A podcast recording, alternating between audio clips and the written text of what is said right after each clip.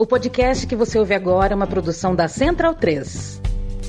Bem-vindo, bem-vindo, amigo e amiga da Central ah. 3. Este é o podcast Meio Campo. Eu tô com o fone aqui, tá estouradaço, rapaz. Deixa eu melhorar aqui, porque tá. É quando você, quando você chega atrasado, você não consegue testar as coisas. Aí é, fica meio zoado. Aqui, o Matias, você Olá. já pensou em usar esse musiquinha do StreamYard, dos 30 segundos, num, num, fazer um beat. Fazer um, é, um beat, um sampler, é. já que você é um DJ. Rola.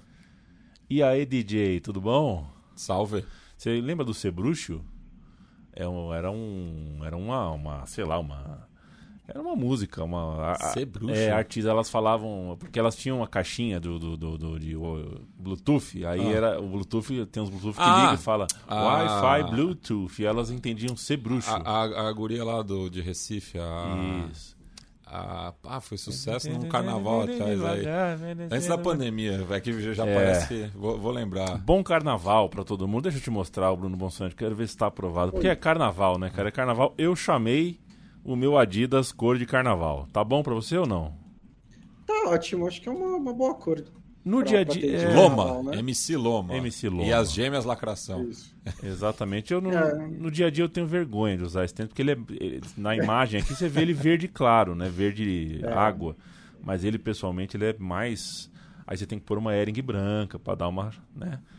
Para dar uma rebatida. O, o Leandro está em uma nota para MC Loma. Boa tarde.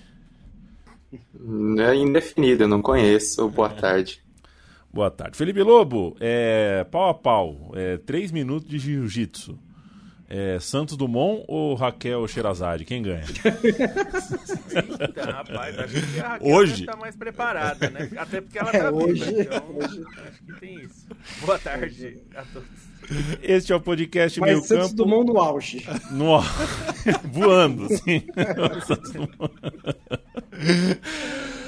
Hoje, né, o Santos Dumont ganharia. Se, se a Iugoslávia tivesse um time de jiu-jitsu hoje, ah. Santos Dumont ganhava de todos. Meter a mão no basquete brasileiro, hein? Tô puto da vida, cara. Eu tô puto da minha cara. O, toda segunda-feira e toda sexta-feira a gente chega com um episódio novo. Me chamo Leandro Amin, estou com Bruno Bonsante, Leandro Stein, Matias Pinto Felipe Lobo. Você ouviu a voz de todos aqui já. É, você sabe o que acontece quando você põe um beagle do lado de um bolo de chocolate, Matias? Ele come. É inevitável, não é? É, é inevitável. Sim. Quando você põe uma Se você coloca um bonça perto de um bolo de chocolate, Quando você coloca uma raposa dentro do galinheiro, a raposa evidentemente vai assediar as galinhas e comer os ovos. Né? Se você vota em militares e põe os militares na vida política de um país, eles tentam um golpe militar isso é tão Batata. óbvio. É, é, assim, é dois mais dois são quatro. Um militar presidindo um país, ele tenta um golpe militar. Não tem outra alternativa. Não tem pode ser que não faça. Vai tentar fazer. E tá tudo registrado. E tá tudo absolutamente registrado. É uma insanidade, é um hospício, né? É um hospício. José sobre... E assim, não é, ah. e não é que tá registrado com a câmera escondida, né? Não, Essa não. é a parte engraçada, é. né? É que alguém colocou, tipo, uma câmera na lapela, assim, né? Um broche e tal, um espião. Mas acho que isso representa muitíssimo bem a competência do exército é, brasileiro no, quando ele está no poder. Acho que representa bastante. É exatamente assim que, que acontece, ao contrário do que eles mesmos querem mostrar. Todo mundo ao vivo aqui recebe o nosso abraço. O André Barella pergunta para mim, Dida ou Van der Sar? Dida. O Dida é muito bom goleiro, tá louco.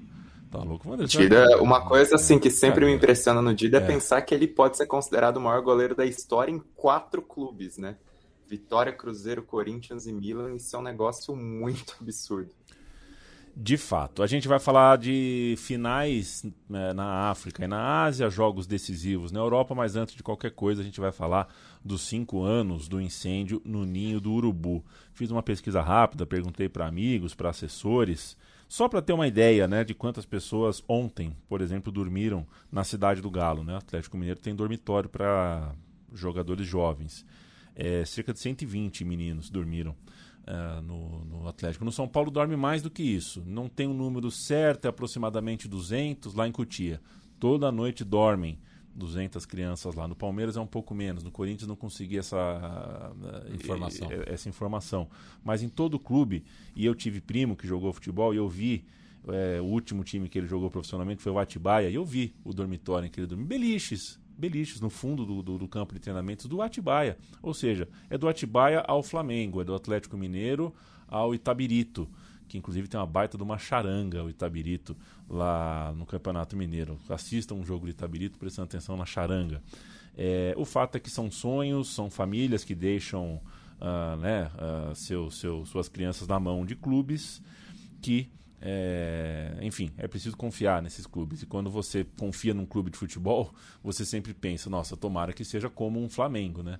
É o mais popular, o que tem mais mídia, o mais rico, o que tem mais condições de dar, uh, primeiro, estrutura, e depois que acontece, e se acontece uma tragédia, quem dá o melhor suporte. É o que a gente imagina. Na teoria deveria ser assim. Cinco anos depois, ainda sem responsáveis, ainda sem punição, ainda sem ninguém preso que, que a gente tem para falar sobre é, esses cinco anos é, de luto, e é um luto eterno para as famílias, mas enquanto a gente não tem resolução, né, é, parece que o caso dói ainda mais para toda a comunidade de futebol, porque tem não só a tristeza, mas o desaforo também.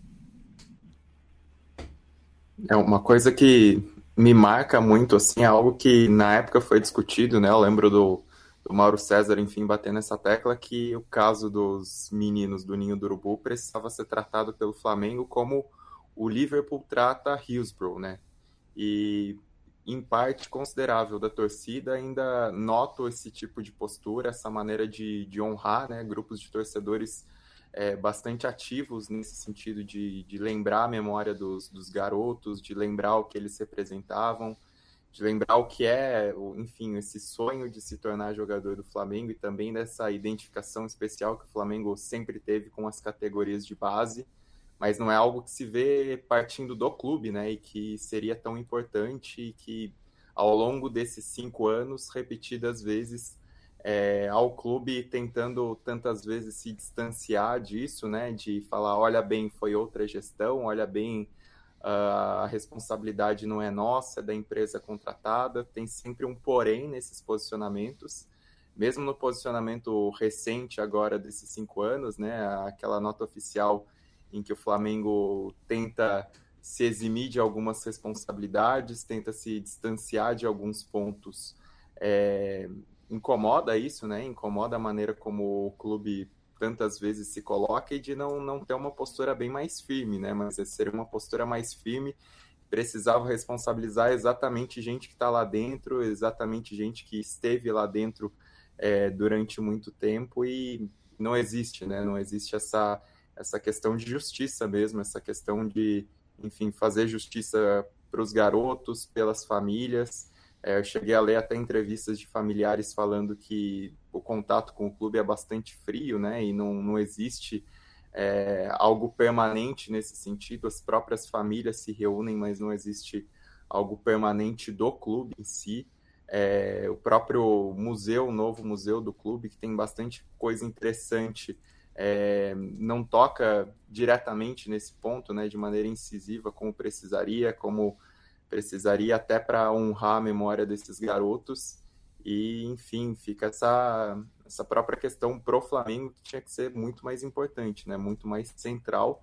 Eu estou bastante curioso e aí já fica a recomendação para quem quiser procurar é, ler o, o, livro da Daniela Arbex, né? Que é uma excelente jornalista que tem livros, reportagem fenomenais assim ao longo da última década, né? Falando sobre, enfim, a Boate Kiss, tem o livro sobre Brumadinho, o Sim. livro do Holocausto Brasileiro, e agora, nessa última semana, ela inclusive lançou um livro sobre a, a tragédia no Ninho, que teve presença de, de, familiares no lançamento e que acho que é um documento importante também para se olhar sobre o assunto, para se discutir, para o Flamengo fazer essa autocrítica que é importante, para o próprio futebol brasileiro, né? Como o Yamin também enfatizou, é uma situação normal os garotos dormirem na, na, nas concentrações, nas acomodações das categorias de base.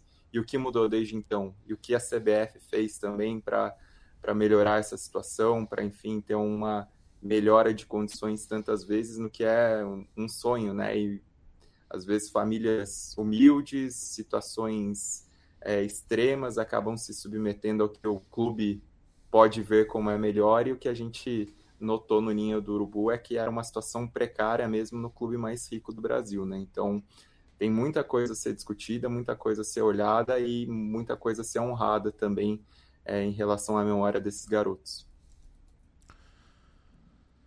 Foi dois anos depois da tragédia da Chape, né? E o futebol brasileiro é, é, tampouco lidou uh, bem no sentido. É, no, a, a Chape aconteceu no mesmo ano da Olimpíada do Rio, certo? É, 2016. 16, final de 16, no, o Ninho no começo, começo de 19. Começo de 19. É.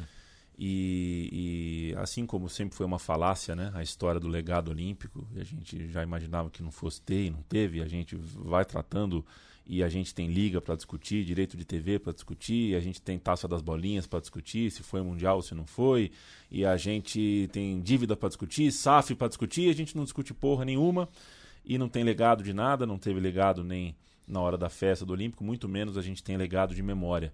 É, a, a memorabilia do futebol brasileiro é, é uma coisa muito é, é, muito triste ver o quão abandonada é, é.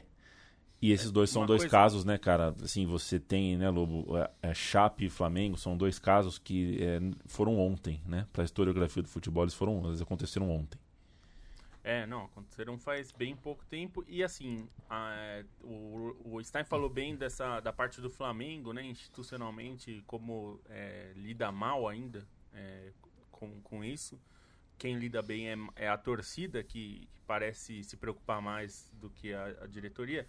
Mas tem um aspecto que é importante que é as autori é uma vergonha que as autoridades, as, depois de cinco anos, não tenham chegado a nenhuma conclusão, não tenham conseguido é, entregar uma investigação realmente decente sobre esse, sobre esse caso, né?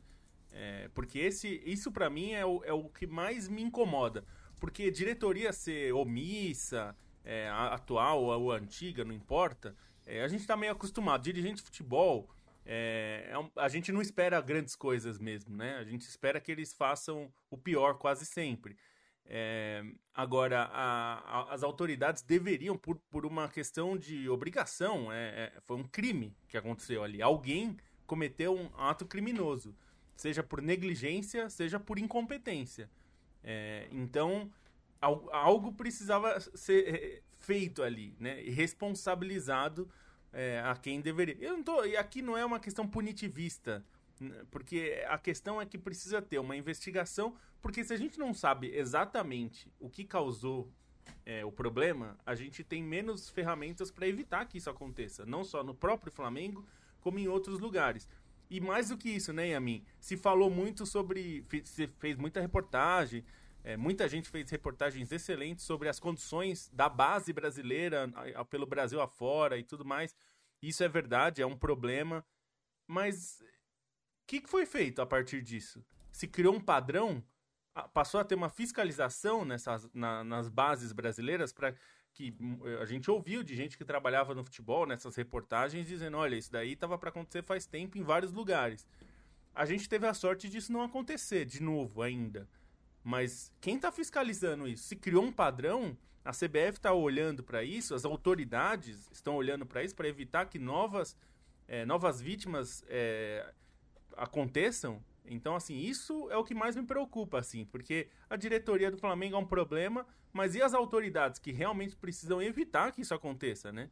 É, então, isso é, eu acho mais preocupante, assim, que a gente viu logo depois o quanto é, esse problema era comum não só o Flamengo, e a, a, gente não viu mais nada, né? Meio que ficou por isso mesmo e a gente torce para que não aconteça mais nada. É, e, e uh, foi. Agora não, não lembro quem falou de, desse distanciamento entre o, clube e torcida, né?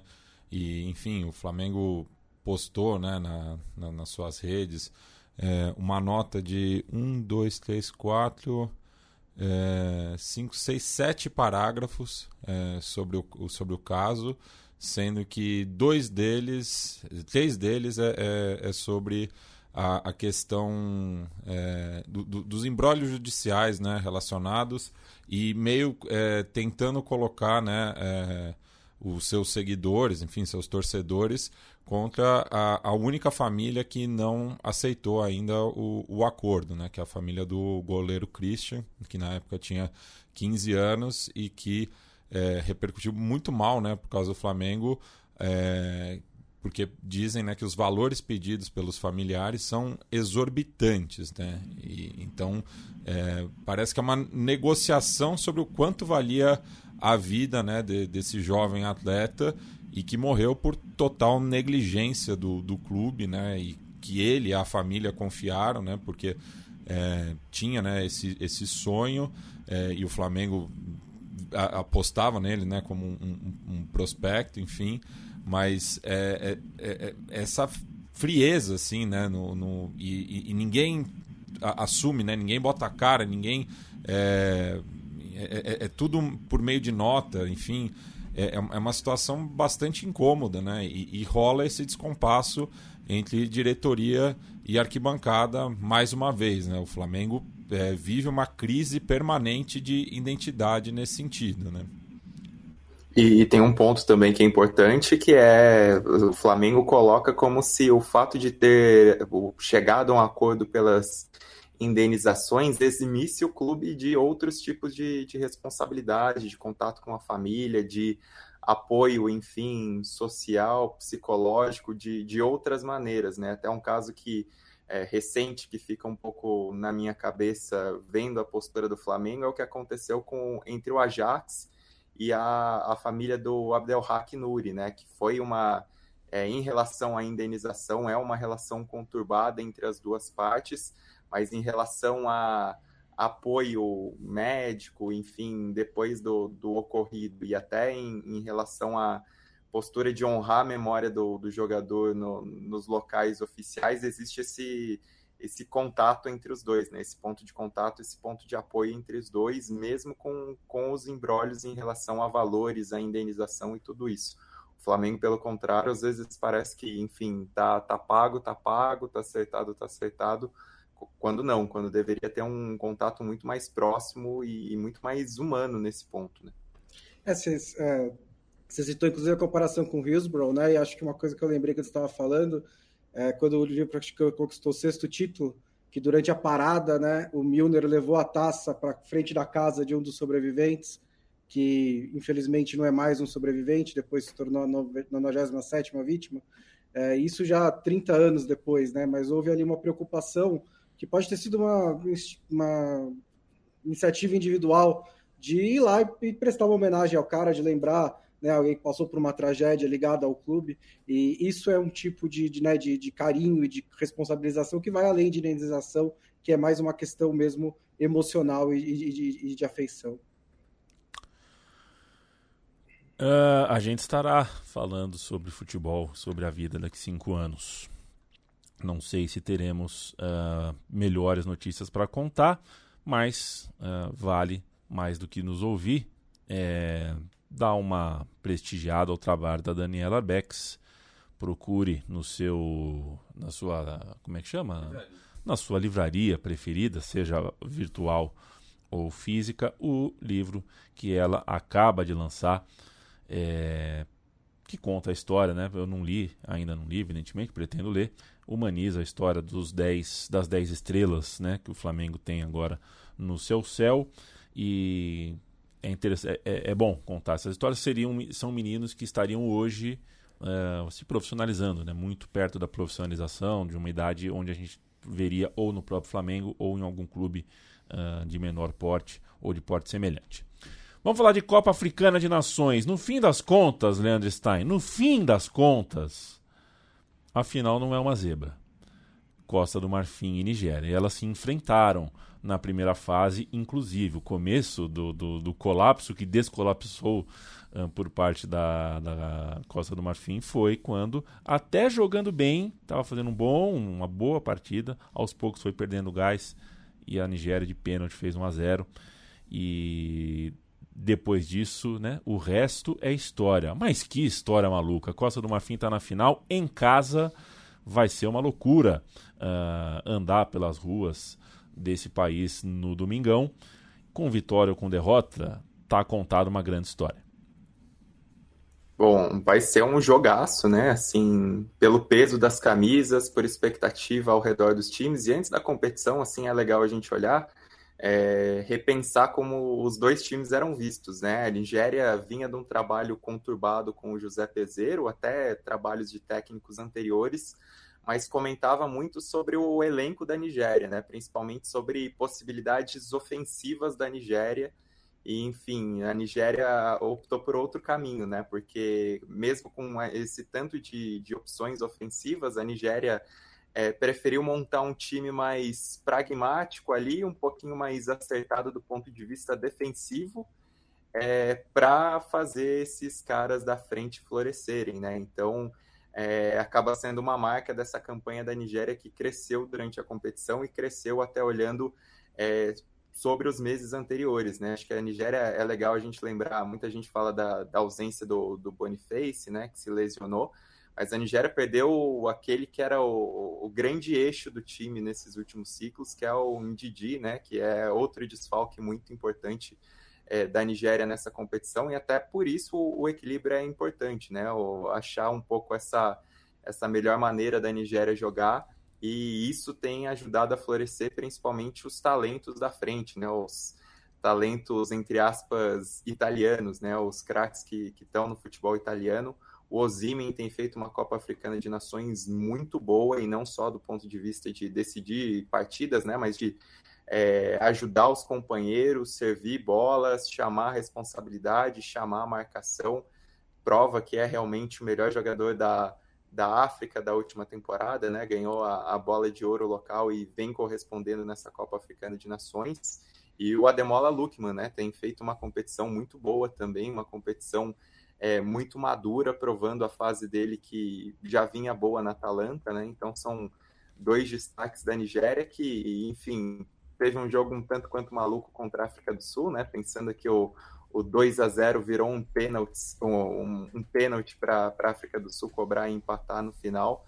É, e outro destaque que acabou sendo herói nos pênaltis, que é um nome que acho que é até surpreendente, porque existiam críticas é, sobre a defesa, sobre a, a própria forma do, do goleiro, né? Quem seria o goleiro, no Abali acabou sendo herói nessa disputa por pênaltis e tem feito uma boa Copa Africana, assim como outros jogadores da defesa que não eram olhados com tanto cuidado, né? Assim, Truchekong, enfim, o Basse e os jogadores da, da Nigéria têm correspondido na defesa também, isso é um ponto forte.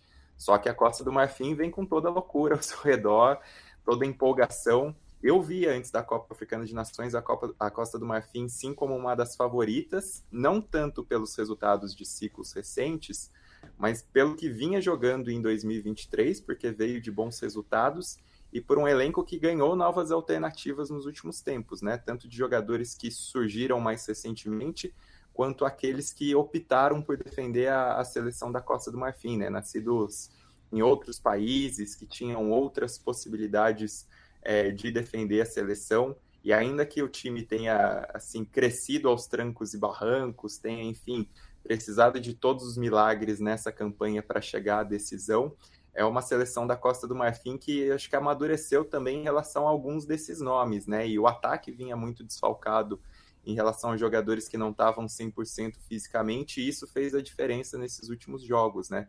Primeiro, o Adingra o, entrou muito bem, né? Fez a diferença. E agora o Haller também, nesse jogo contra a República Democrática do Congo, acabou sendo a grande figura. É, acabou marcando gol, teve oportunidades até de fazer mais gols.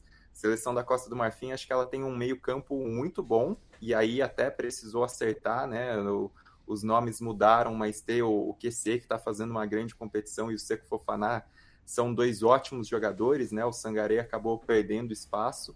Eu gosto muito dos laterais da Costa do Marfim também, que não são tão conhecidos, mas o Singô fez uma ótima semifinal e o Conan também é um jogador muito bom. Ele era do Al Nassr e acabou sendo dispensado nessa chegada de estrelas ao futebol saudita, mas é um, um nome interessante. Tem o Indicar, é, tem o Boli, e aí acho que é um nome que vale uma atenção também, que é um jogador mais aguerrido, mas é uma liderança importante na seleção, é uma figura que inclusive estava na última conquista da Copa Africana de Nações, é o Gradel, né? Um jogador muito experiente, um jogador já de 36 anos que joga na Turquia, acaba sendo um nome pouco cotado, né? Até pensando na geração anterior da, da própria seleção da Costa do Marfim, pensando, enfim, nas grandes estrelas que tinham destaque na Europa. Ele é o capitão dessa seleção e acaba sendo um jogador bastante importante por liderança, por dar exemplo, por espírito de luta na equipe. É, é, é um nome também a se destacar e que pode acabar, no fim das contas, erguendo esse troféu é, no domingo diante da torcida. Né? Então, promessa de uma grande final. E, sim, só para falar dos eliminados, África do Sul e, e, República Democrática do Congo, acho que fizeram uma campanha além do que muitos poderiam prever e acho que digna da história das suas seleções, né? África do Sul com um time montado na liga local que, enfim, prova um renascimento com desfalques de algumas estrelas é, que atuam na Europa que não são tão comuns e República Democrática do Congo aproveitando mais a diáspora é, nesse trabalho mais recente, né, recrutando muitos jogadores que nasceram em outros territórios e que deu uma demonstração bonita de consciência política, né, com um protesto realizado antes da semifinal, com os jogadores é, discutindo, enfim, a, a, questão dos massacres no, no leste do país, na, na, região próxima de Ruanda. Então, essa consciência também foi bastante importante, é aquilo que marca a Copa Africana, né? Um torneio de futebol e tem sido um baita torneio de futebol nessa edição, mas com um pano de fundo político tão rico. É, e só uma curiosidade, né? A Costa do Marfim chega à sua quinta decisão da Copa Africana de Nações e em todas as ocasiões é, foi para as penalidades, né? Ganhou duas vezes sobre Gana, inclusive na primeira conquista foi um 11 a 10 né? Na, nas penalidades. É, e acabou perdendo para Egito e Zâmbia. É, e no total, né, é, foram nove decisões de pênaltis né, durante a história da competição. Então a Costa do Marfim, se decidir novamente né, no, nos 11 passos, vai ser a quinta de, de 10. Né? Então tem essa curiosidade e concordo com o Stein também da, do, do nível né, dessa Copa Africana de Nações, ainda mais em contraste com a edição passada, né, que até teve uma questão né, climática, né, porque foi uma época de muita chuva em Camarões e a gente não tem observado o, o mesmo fenômeno ocorrer na Costa do Marfim, então as condições climáticas também têm favorecido é, bons jogos, né? E, enfim, é, muitas surpresas. Acho que é uma das Copa Africanas de Nações mais imprevisíveis que eu já acompanhei. Enquanto isso, na Ásia, a gente tem é, uma final. É, é, é, imprevisível pelo lado da Jordânia, sem dúvida. A Jordânia consegue. É, desenhou uma grande história, mas para quem assistiu, para quem acompanhou, também seria uma surpresa se a Coreia do Sul chegasse na final, porque a Coreia do Sul é, jogou mal. A Coreia do Sul do Klinsmann é, é bola no som. Não, exato. É, e não sabe bem como chegou até lá. É. O fato é que deu Jordânia, é, não vai ser. Né, o Irã não chegou na final porque perdeu para o dono da casa para o Qatar, então teremos uma final interessante. Pela primeira vez a Jordânia buscando um título, chegando numa final, e o Qatar lutando pelo bicampeonato consecutivo em casa. Acho que é o maior jogo da história das duas seleções. Estou correto?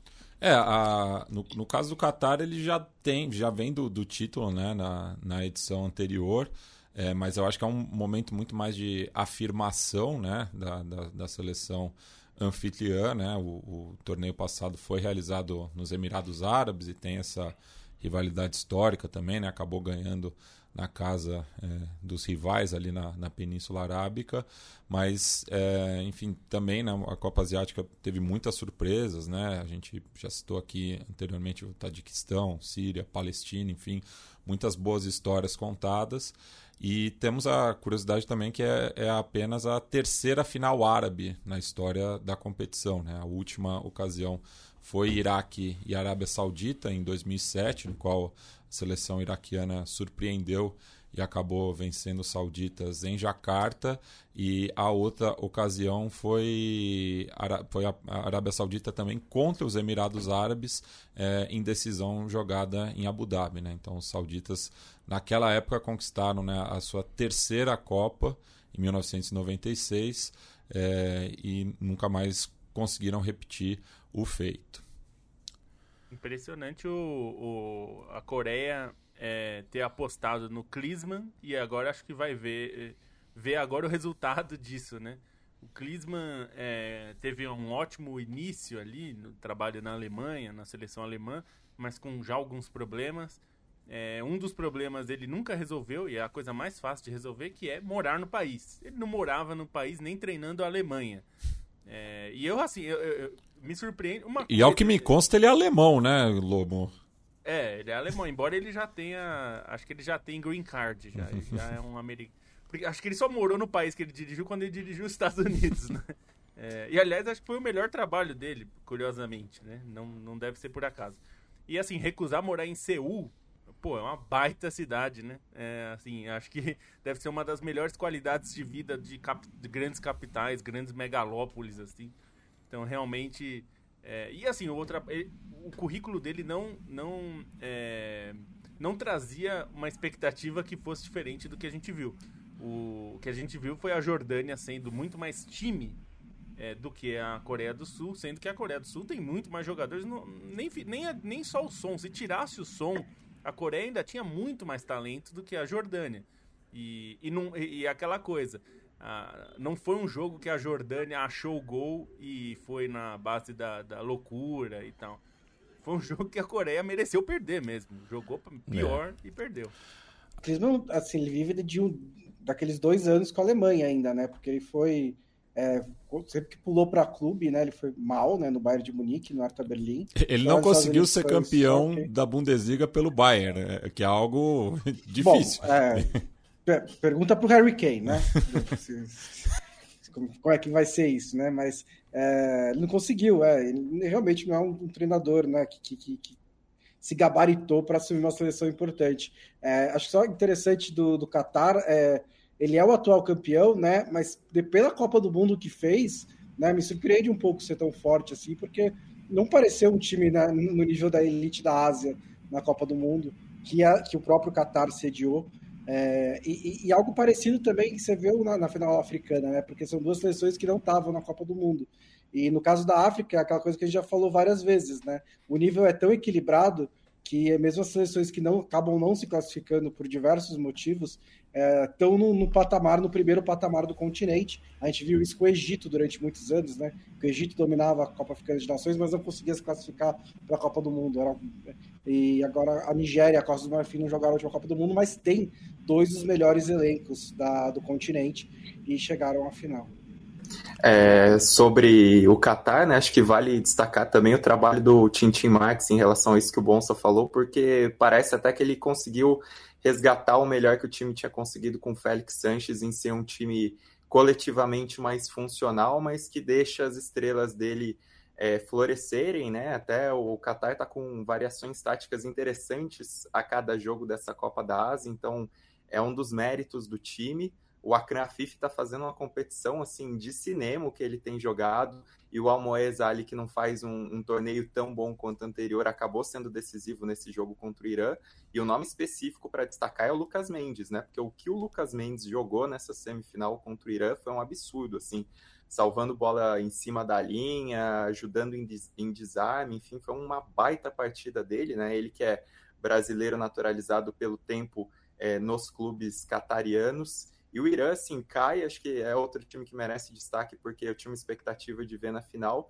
mas ainda acho que, que caiu em pé por aquilo que foi o jogo, né? Esse 3 a 2 foi sensacional, poderia ter tido bem mais gols, teve chance para os dois lados. O Irã, mesmo com o jogador expulso, meteu bola na trave no finalzinho. O Irã, acho que apesar de tudo, e apesar de ter essa expectativa de poder conquistar o título, né?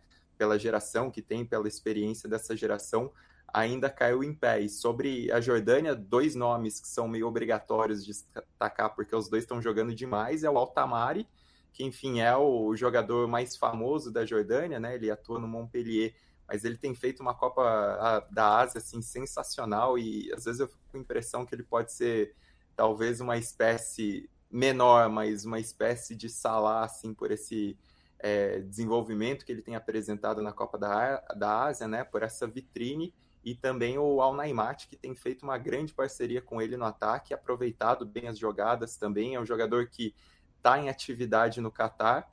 No, no caso, a Jordânia tem uma liga local forte e até é um aspecto interessante, né? O pessoal do Copa Além da Copa fez um fio é, por esses dias destacando as relações entre Jordânia e Palestina, que, que é muito interessante, né? Assim, uma ligação histórica em plano é, político, em plano social e também que, que tem uma relação esportiva e tem uma relação esportiva muito grande pensando no cenário de clubes da Jordânia, né? Porque a maior rivalidade entre clubes da Jordânia, entre Al Faisali e Al Waidat, são entre clubes um mais ligado à, à comunidade jordaniana mesmo e o Al Waidat é mais ligado aos refugiados palestinos. Foi até fundado é, num, num, campo de refugiados palestino. Então existe, embora seja uma relação é, sem entraves, né, no, no campo social durante as últimas décadas, é, no futebol especificamente existe uma grande rivalidade essa, entre essas duas comunidades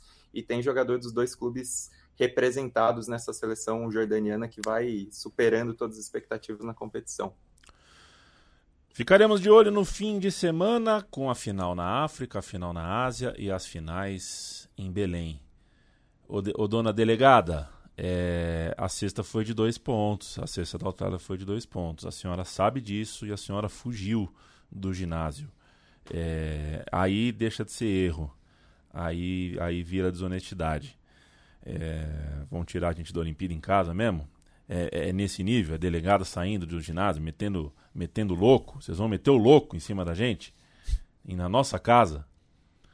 A terra onde Jesus nasceu. Sábado tem Brasil e Sérvia. Sábado tem Brasil e Sérvia. Eu quero que o povo de Belém é, faça bastante barulho naquele ginásio. Sem Jokic, né? Sem o Jokic, sem o Jokic, porque é, é, é, é feminino. Deixa eu falar de KTO, Know, know the Odds. KTO, KTO.com é o endereço. Você lá dentro da KTO vai encontrar cotações para diversos esportes e modalidades diversas, como por exemplo as KTOs, que são apostas autorais do time da KTO, criativas inclusive. A malandrinha, que se assemelha muito a uma loteria esportiva, né? são 12, 13 resultados para você apostar de uma vez só. E outras cocitas mas outras hierbas, como gosta de dizer é, o Carlos Carlos. Alô, Carlos Carlos, cadê você? A gente é parceiro da KTO, a KTO é nossa parceira já de longa, longuíssima data. O podcast Meio Campo tem o apoio dela e a gente não só indica que você, se for fazer esportiva, fazer aposta esportiva, faça na KTO, como a gente lembra você que só deve ser feita a aposta esportiva para fins é, de diversão. Não é, deixe de, de, de, considerar isso. Não faça apostas esportivas se você está se sentindo é, viciado, se você está fazendo isso por impulso ou se você está colocando um dinheiro que você não pode perder. Não faça isso. Se não fizer isso, aposta esportiva, faça na KTO. E o Bonso e o Lobo sempre trazem uma dica cada para ver se você ganha uma moeda lá. Eles costumam ser bons de palpite. A estatística, nesse momento, é, em 2023, dá vantagem para Felipe Lobo. Dá mesmo? Acho que não, Dá. hein? Você está inventando. Dá vontade. Dá vontade. É... Brasil e Argentina fazem a decisão da ai, ai, ai, ai, ai. É... Se der tempo a gente vai dar uma palhinha disso, mas é, a vitória do Brasil está pagando 2,08. É, nenhum dos dois times é super confiável. É, o Brasil tem jogado mal, mas é, enfim, a vitória do Brasil com uma defesa meio catastrófica da, da Argentina é bem possível, paga 2,08. Almeria, Atlético e Bilbao, é, que aliás é, tem todo. O, o, o, Stein já falou disso aqui, mas essa semana deu um, uma, um chabu lá que o nome do, do, clube é Atlético Clube.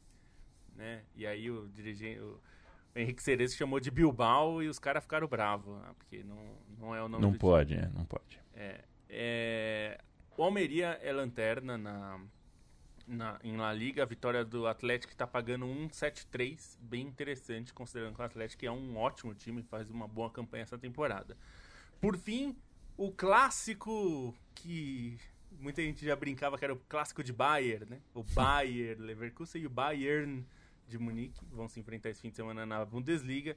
A vitória do Leverkusen com o que o Bonsa gosta, que é o empate devolve a aposta, para te deixar um pouquinho mais seguro, tá pagando 1,92. Achei bem interessante, considerando que o Leverkusen é, é, o time a ser batido nesse momento na Alemanha, né? O, o Bayern de Munique vem com muitos problemas, etc. Até melhorou recentemente, mas é, é, de se esperar que o Leverkusen jogue para vencer o jogo né, e, e, colocar uma vantagem bem interessante na disputa pela, é, pela taça. Então ficam essas 1,92, hein? Vitória do Leverkusen, empate devolve a aposta. Tá valendo bem. É, e na KTO o Leverkusen é favorito contra o Bayern de Munique, né? Não é em todas as casas que ele tá favorito. Tá 2,50 para o Leverkusen ganhar. É, eu só realmente espero que não seja daqueles jogos que a gente chega cheio de expectativa e dá 10 minutos, tá 2 a 0 para o Bayern de Munique. Se bem que com a, o histórico desse Leverkusen do Xabi Alonso, mesmo se tiver 2 a 0 o Bayern de Munique, também dá para acreditar que vai virar, né? Porque é um time inacreditável também na questão mental, como a gente viu durante a semana. É, além dessa cotação do Leverkusen, eu também vi aqui dois times jogando dentro de casa, né, nas ligas europeias, com cotações bem altas e uma probabilidade alta de ganhar, né? É, o Milan recebe o Napoli, por exemplo, o Milan que está numa boa fase, né? Está tentando ali se aproximar da parte de cima da tabela, provavelmente não vai é, brigar pelo título, mas talvez alcance a Juventus. É, e o Napoli está fora até da, a zona de competição de, de tá em sétimo lugar, né? Talvez de Conference League, dependendo do resultado da Copa, mas está ali no limiar. É, não é um time muito confiável e está pagando em 96 para o Milan. E o Aston Villa em casa, de novo, joga contra um time grande do Big Six em uma fase. É, eu falei exatamente a mesma coisa na segunda-feira e errei. E o Chelsea foi lá e atropelou o Aston Villa. Mas acho quais são as chances de eu errar duas vezes seguidas a mesma aposta, né? Então o Aston Villa recebe o Manchester United. É, no, no, o Villa Park não é mais tão aquele alçapão que foi durante uma sequência longa de vitórias, mas o Aston Villa ainda é forte em Birmingham e paga 2,16 para ganhar do Manchester United, que é, também né, não, não, inspira confiança, né? Mesmo contra o Newport County, teve certas dificuldades, um time das divisões inferiores, é, então dá para acreditar nesse Villa. KTO.com, um beijo e um abraço para todo o time da KTO. Aposte para se divertir, aposte com responsabilidade. E vocês citaram pré-olímpico, vocês citaram decisões na Europa. A gente vai dar pinceladas sobre esses temas nesses nossos minutos, 20 minutos que nos resta. É, mas vai ser bem rápido nesse tema aqui, viu, professor Pasquale das gírias regionais? É brincadeira o tipo de comentarista que a gente tem. Professor Pasquale das gírias regionais, o cartão azul tá na, tá na aba pinceladas, tá na aba rapidinhas do nosso roteiro. Vai ver, a gente tem que citar, mas eu vou deixar que o Leandro Stein é, fale no final do programa, é, define em uma palavra o cartão azul. A opinião dele vai ser a opinião, porque eu, eu não perdi muito tempo pensando nisso. Então, o que o Leandro falar, eu vou junto com ele. É, antes de dar um pulinho na Europa, a gente já deu esse pulinho né, no momento KTO, mas eu quero falar de Corinthians com os senhores. O que acontece com o Corinthians, torcida brasileira? O risco de rebaixamento, a gente não quer acreditar que seja real, a gente não quer acreditar que seja possível, mas o Corinthians tem que entrar em campo domingo e fazer um gol numa portuguesa. Tem que ganhar da portuguesa. É, a gente acha e que vai, vai ser ganhar. o penúltimo jogo em casa. Exato. Eu acho que ganha, né? Mas enquanto não entrar e fizer o gol, não ganha. E tá muito difícil, né? Tá muito difícil pelo nível das atuações, pela pressão que começa a ser crescente, mas me parece muito mais por uma, um começo de gestão muito ruim ruim por falta de méritos. É, né? A impressão que eu tenho é que os novos gestores do Corinthians, a nova situação do Corinthians, é, às vezes mal consegue perceber que existem ritos de, de comunicação mesmo, não é nem falando de contrato, de dinheiro. É, então, é, se embanana para falar com a imprensa, se embanana para falar com o empresário, se embanana para se comunicar com o jogador, com rede social e sim banana com contrato, né? A impressão que dá é que, às vezes, esses, eh, as pessoas que gerem o Corinthians não estão ligadas que o contrato primeiro assina, né? Que tem que passar no cartório, que as coisas têm que acontecer com um certo rito, que multa tem que ser paga, um monte de coisa que está me deixando bem assustado a respeito do Corinthians. Quero ouvir vocês um pouquinho, porque não é normal é, um clube do tamanho do Corinthians correr o risco que está correndo, inclusive de ser rebaixado no campeonato estadual. É, o, o, Corinthians teve o famoso choque de gestão, mas ele pode morrer eletrocutado, né? Porque, enfim, o, a, a, o, o, que essa nova diretoria está fazendo é, é, sacanagem tipo, com, com, com, com o torcedor, né? O, é, é, é essa, essa a, a, questão da demissão do, do, do Mano Menezes, né? E, enfim, e, e, daí é, sonda né, o treinador do São Bernardo sem consultar o regulamento do Campeonato Paulista. Agora... Que eu tenho certeza que alguém do Corinthians teve que assinar. Eu tenho certeza que, que teve alguém. Sim, alguém, alguém teve que ler assim, o regulamento artigo por falar, artigo. Estou ciente. Eu, eu acho, bom, se eu acho que o Corinthians tem um departamento jurídico, eu ainda acho. É, deve ter gente competente lá, advogado, enfim, mas enfim. E daí, agora, o, o novo capítulo, tipo, daí desistiu, né, da, dessa contratação. Agora sonda, né, o, o, o Antônio Oliveira, treinador do Cuiabá, é, só que o Cuiabá informa que o Corinthians não procurou ainda para pagar a multa.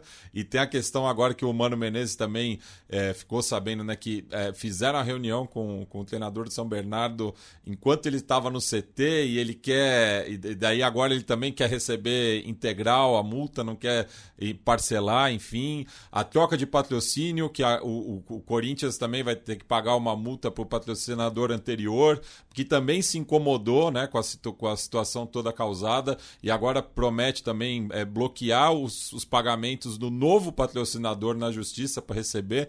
Enfim, tudo isso é, vai influir em campo, né? Não, não é não é por acaso que, que os resultados não estão vindo, que o Corinthians está tendo é, muita dificuldade, porque o clube todo está uma bagunça, né? O, e, e é jogador que treina é, e não é contratado, né? O caso do, do, do Mateuzinho do, do Flamengo, que bateu e voltou. É, enfim, o, o, Veríssimo também, né? Que é, o Corinthians tinha anunciado que ele ia permanecer, mas daí também é, vazou, enfim. E o Corinthians está com o nome sujo na praça, não consegue, é, por, por conta né, de, de falta de pagamentos, principalmente dos jogadores estrangeiros, né? E daí não consegue competir com, com revelações do futebol sul-americano, que seria uma oportunidade, e enfim, daí é, faz sondagens assim que a, acaba fugindo um pouco do, do que o clube está podendo pagar no momento, toda essa situação do, do coronado também. Então é, é, é, é, é tudo fruto disso, né? dessa, gestão é, que, enfim, depois também, né, teve aí 17 anos, né, da, da renovação e transparência à frente do clube, com uma máquina viciada, enfim, é difícil também, né, ter essa, essa transição, né, mas é, o, o clube tem que acordar, né, porque o Campeonato Paulista é tiro curto, são 12 rodadas, é, eu acho que o Corinthians tem totais condições de, de não ser rebaixado, né? Mas que é muito pouco, né? Para a grandeza do clube, ainda mais no Campeonato Paulista, que é o, é o clube mais vencedor, é o clube mais tradicional é, no, no, estadual. Mas são 12 rodadas, vai chegar agora o final de semana na, na metade do, do, do campeonato. E o, e, e, o Corinthians. Não, não, já está na metade do campeonato, vai passar da metade do campeonato. O Corinthians vai fazer o seu quinto jogo em casa depois vai ter uma série de jogos de visitante e não consegue reagir, né? E só para efeito de comparação, é, a última vez que o Corinthians teve tão mal assim no Campeonato Paulista, né, com risco de rebaixamento, foi em 2004, que eram nove rodadas, né, porque dividiu em dois grupos, e o Corinthians naquela ocasião teve duas vitórias, dois empates e cinco derrotas, né? E, e justamente na última rodada, né, que, que precisava ganhar do Sorocaba e torcer por um tropeço do, do Juventus, é, perdeu pro, pro não perdeu para Português Santista perdão perdeu para Português Santista mas o, o, Juventus não ganhou do São Paulo e conseguiu a permanência por conta de um, um, de um outro resultado né? É eu acho que assim o Yamin falou que não é normal né um clube desse tamanho ser ameaçado de rebaixamento do campeonato estadual. Não é mas ao mesmo tempo acontece né? E no fim das contas não aconteceu ainda o rebaixamento né clubes dos quatro grandes, principalmente, que tiveram ameaçados. O Santos passou por isso também. Teve essa do Corinthians. Às vezes acontece. É, mas o que é, espanta do Corinthians é que também teve esse choque de gestão, né? mudou o grupo.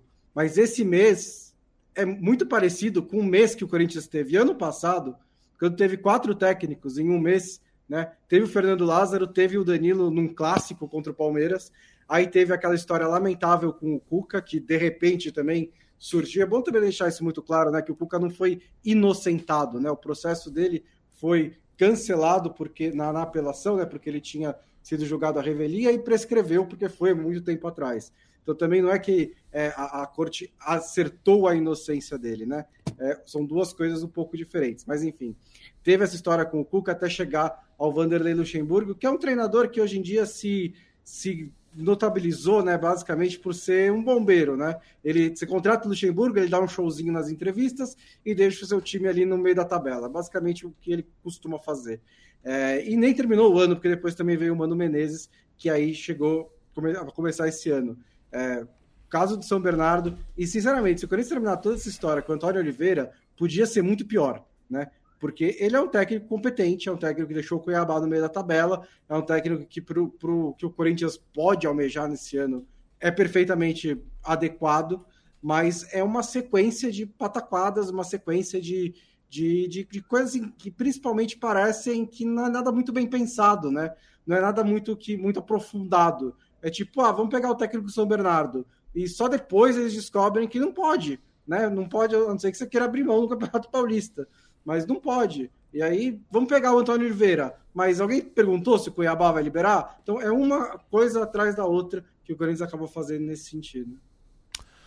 Eu quero ouvir é, Felipe Lobo a respeito dessa semana de decisões. Começo com você, o Felipe Lobo. A gente na Alemanha, como a gente acabou de dizer, na, na, na KTO, né, tem, acho que o grande, o teste dos testes envolvendo o Bayer Leverkusen, jogo muito emblemático, jogo muito interessante. Não dá para chamar de final antecipada com tantas rodadas ainda para disputar, mas é o grande jogo do campeonato até aqui. Enquanto isso, na Espanha o Girona é, é, continua bravamente brigando lá em cima pelo título, é, mas a gente sabe que é, quando você olha um retorno e vê que falta 15 rodadas e você é o Girona, é diferente né, de faltar 15 rodadas e você ser o Real Madrid.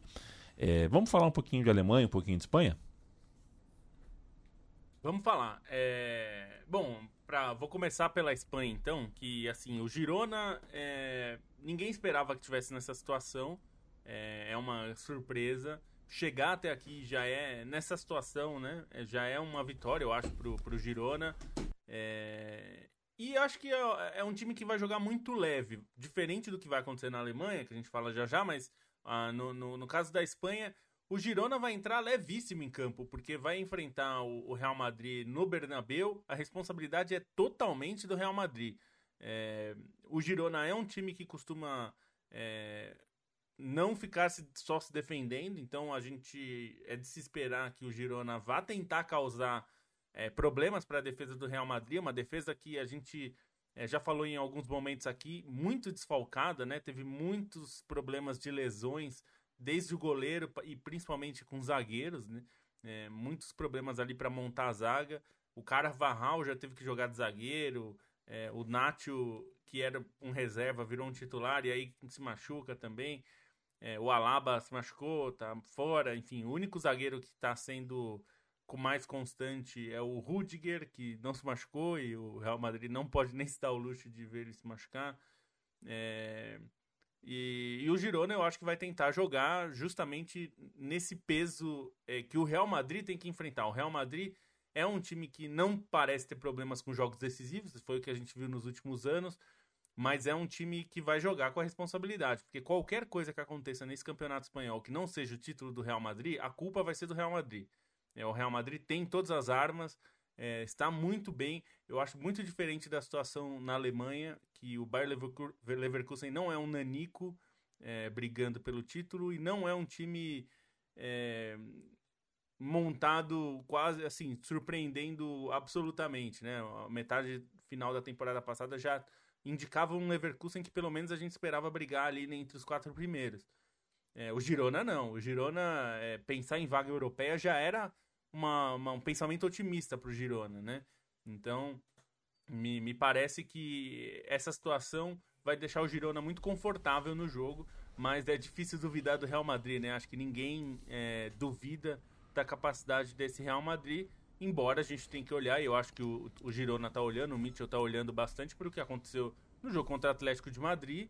É, o Atlético de Madrid é, é um time que tem complicado para o Real Madrid nesses jogos decisivos. Então, eu imagino que se eu fosse técnico do Girona, eu, estaria olhando para o que aconteceu nesse jogo. Ainda que nesse caso, no último, que o Atlético de Madrid eliminou o Real Madrid. Foi o Real Madrid que tomou o gol de empate no final, né? Mas enfim, acho que é um jogo que a responsabilidade vai estar muito do lado do Real Madrid e me parece, eu não apostaria contra o Real Madrid, porque acho difícil. Agora, no caso da Alemanha, é um, uma situação diferente, né? Porque não só o Leverkusen me parece um time melhor nessa temporada, e até o Bonsa falou na KTO, ele chega como favorito na, na cotação, mas é um time é, que joga um futebol melhor, talvez um dos melhores, se não o melhor, um dos melhores é, níveis de qualidade de futebol na Europa, né? É, então é um time que se espera que vá é, ser muito forte nesse jogo e eu, eu imagino muito mais o Bayern de Munique sofrendo, ainda que, claro, tem toda a possibilidade de ganhar o jogo, é, evidentemente, ninguém tá aqui duvidando, mas assim, duvidar do Real Madrid, para mim, nesse momento, é difícil contra o Girona. Duvidar do Bayern de Munique, eu acho bem mais fácil, porque o time do Tuchel não é exatamente muito confiável. Né? E só salientando é. que o Girona é o melhor time catalão na atualidade. Oh, sobre o, Leverkusen, assim, uma coisa interessante é que, às vezes, assistindo alguns jogos do Bayer Leverkusen nessa temporada, parece o Bayern de Munique, né? Parece aquele time que, geralmente, na Bundesliga, sufoca até criar os resultados, até criar, uh, enfim, seus gols. A maneira como joga é muito vistosa, mas também, assim, a consciência dos jogadores individualmente, como muita gente tem se aplicado e tem rendido acima das expectativas. Eu sinceramente esperava que o Bayer Leverkusen fosse ter alguns problemas nesse período de Copa Africana, nem tanto por causa do Boniface, mas mais por conta dos desfalques na defesa. Isso não foi necessariamente um problema, né, nesses jogos recentes. E, enfim, tem uma injeção de ânimo tremenda que é essa classificação na Copa da Alemanha, né? Porque de, todo, de todos esses títulos que o Bayer Leverkusen está disputando, o mais possível ainda é a Copa da Alemanha, ainda mais uma edição que os outros grandes candidatos ficaram pelo caminho, né? Talvez a final antecipada fosse mesmo o Bayer Leverkusen contra Stuttgart nessas quartas de final. O Stuttgart que faz uma temporada excepcional. Assim, se não fosse Xabi Alonso, a gente tinha que falar muito mais do Sebastian Rennes, que tem feito um trabalho tremendo desde que assumiu o time na temporada passada, que ajudou a livrar do rebaixamento e que deu um salto inesperado até, né, por esse rendimento do Stuttgart, mesmo com desfalque importante do Gui Hassi, o Undav está jogando maravilhas nos últimos tempos. Foi um adversário muito difícil para o Bayer Leverkusen, foi um baita de um jogo, e mesmo assim o Bayer Leverkusen tem recursos para buscar a vitória dramática no final, tem jogadores para desequilibrar individualmente, o Virtus, enfim, dá uma senhora assistência para o gol do TAC, define a parada, mas é um o elenco muito recheado e de jogadores capazes também de, de chamar responsabilidade, a gente tem notado aí, tem notado isso, mesmo com a perda do Boniface, ainda tem o Chique à disposição, teve a, a contratação do, do Borja Iglesias para ser uma alternativa ali para o ataque também, então é um time que se mexeu para tentar aproveitar essa oportunidade e que tem lideranças também, né? Isso acho que é legal olhar para o Bayer Leverkusen, que tem alguns caras que têm chamado a responsabilidade, têm sido importantes não só tecnicamente, mas também na condução desse time. Aí você trazer um Chaka é fundamental nesse sentido. Você tem um Radek no gol que tem feito uma baita temporada. É um jogo sim de muitas expectativas num, contra um Bayern de Munique que ainda tem um ataque tão estrelado e tem jogadores tão bem, né? O Harry Kane dispensa apresentações, mas mesmo o Sané tem feito uma grande temporada. Enfim, tem recursos, só que não tem sido um time equilibrado como tem sido o Bayer Leverkusen, né? Então, dentro dessa diferença, dentro desse favoritismo que o Bonsa salientou, tem uma questão essencial que é equilíbrio. E nesse ponto, o Leverkusen tem sido bem melhor nessa temporada. João Rafael Bonilha, um abraço para você. São craques. Dale, Thiago Cruz, que bom que você está aqui, companheiro. Um abraço, felicidade imensa, diz ele, de nos ouvir. A, a, a companhia de vocês é que muito nos alegra. Nico Rodrigues, um abraço. Fabito Moino, Kevin Bittencourt. Diz aqui que faltam Portuguesa, Ponte e Santo André, né? É, para o Corinthians em casa é, Joab Epifânio, um salve de Maiorca, veja você, um abraço para todo o povo de Maiorca e de Menorca. Que é uma baita que é uma ilha. baita de uma ilha também, quer dizer, não, é, não dá para dizer não que é uma, uma baita, baita, porque ela é a menor. Porque ela é a Menorca, mas é, uma, é, é boa, é baita de boa. É, Delius Fernandes, Gabriel Salaf, não teve seca no Catar com o tanto de chuveirinho que a Coreia fez nos seus jogos. Você é sagaz, hein, Salaf? E, e acompanhem também o Conte Verde, que está fazendo um grande trabalho aí na cobertura Grandes. tanto da CAN quanto da Copa da Ásia. E participei de alguns programas no passado. O Vinícius manda um abraço diretamente de Bueno Brandão, em Minas Gerais. E o Nico Rodrigues zera o podcast perguntando se a gente prefere, se o Stein prefere o Indidi ou o Zacaria. Cara, mas falar pra você, quando eu falo em Didi, eu, Eu- me sinto é. às vezes no Zacarias, né? Ai, Didi, Didi! Eu, eu confesso que eu fiquei em silêncio, claro, mas também, também lembrei dos. Na hora de falar em Didi, realmente. Guilherme Kundlat, um abraço de São Carlos. Podia ter. Aliás, outro dia eu vi, eu vi um vídeo do, do Mauro Fátio Gonçalves, o Zacarias, Hum. É, se transformando no personagem. É um negócio absurdo, assim. É, né? É- é- é- ele coloca a peruca ele vira outra pessoa. Como é que é o nome dele? Mauro Fátio Gonçalves. Fátio Gonçalves. Fátio. Que coisa de louco. Ele que era de Sete Lagoas, em Minas Gerais. Perfeito. É, o diabo é que a gente terá tanto Real Madrid e e Girona quanto Leverkusen e Bayern de Munique no mesmo horário do sábado, às duas e meia da tarde. Então almoce mais cedo e é, assista nesse sabadão jogo de qualidade. Você tem duas escolhas aí. E um fim de semana recheado de coisas boas, inclusive o domingão de pré-olímpico. Não espere bom futebol, porque o time do Mascherano não é nada demais e o time do Ramon é tudo de menos. É, é, eu só não digo que é a pior seleção que eu já vi do Brasil jogar, porque eu vi o time do Micali, né? Mas é, aí, o time do Micali ainda pelo menos conseguiu é, o ouro no Foi fim das contas. no fim das contas. né? Conseguiu. Ele, ele fechou o olho, escalou, É. escalou meio no do e funcionou lá. Mas pelo menos a classificação pode vir. Eu sei que o brasileiro nunca quer que, que né, a não ser na Copa do Mundo, sempre, não, não tem que liberar. Parece que é uma má notícia o jogador ser convocado. Mas um jogo desse, desse tamanho, Brasil e Argentina valendo vaga para a Olimpíada, é um jogo que vai marcar todos esses jogadores, em especial seus destaques. Né? O, é um jogo marcante pro, pro, pro, pro John Kennedy, que até gol de Libertadores já fez, mas pô, esse é um tipo de jogo que mexe. Hendrick, campeão brasileiro, conduzindo, acho que é, é, talvez o. Eu coloco 90% do título brasileiro de 2023 é, na- no fator Hendrick. É, ainda assim, para ele é um jogo, e ele é muito mais jovem, né? Ele tá jogando com meninos de 20, 21 anos, e ele com 17. É um jogo marcante para todos eles, mas bom, bom não vai ser. E que jogão será o que vem depois, né?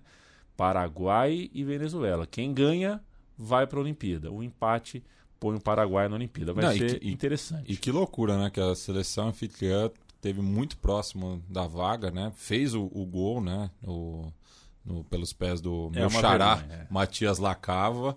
Aí, enfim, a anulação é Uma contestável, mas ele ainda comemora, né? Tira a camisa, toma o cartão amarelo. Na- naquele momento, a Venezuela estava indo para pro, os Jogos Olímpicos.